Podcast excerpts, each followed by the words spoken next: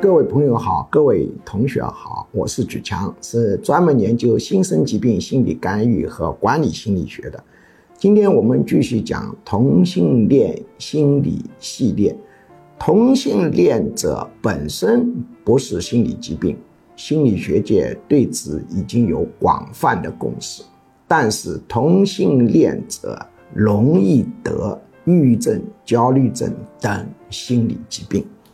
今天我们讲的一个题目是继续舒缓同性恋者的自我否定感的，叫做同性恋多俊杰。ChatGTP 总裁就是同性恋，ChatGTP 非常的火，大家可能认为又是一场科技革命。那么这场科技革命的领导者是谁呢？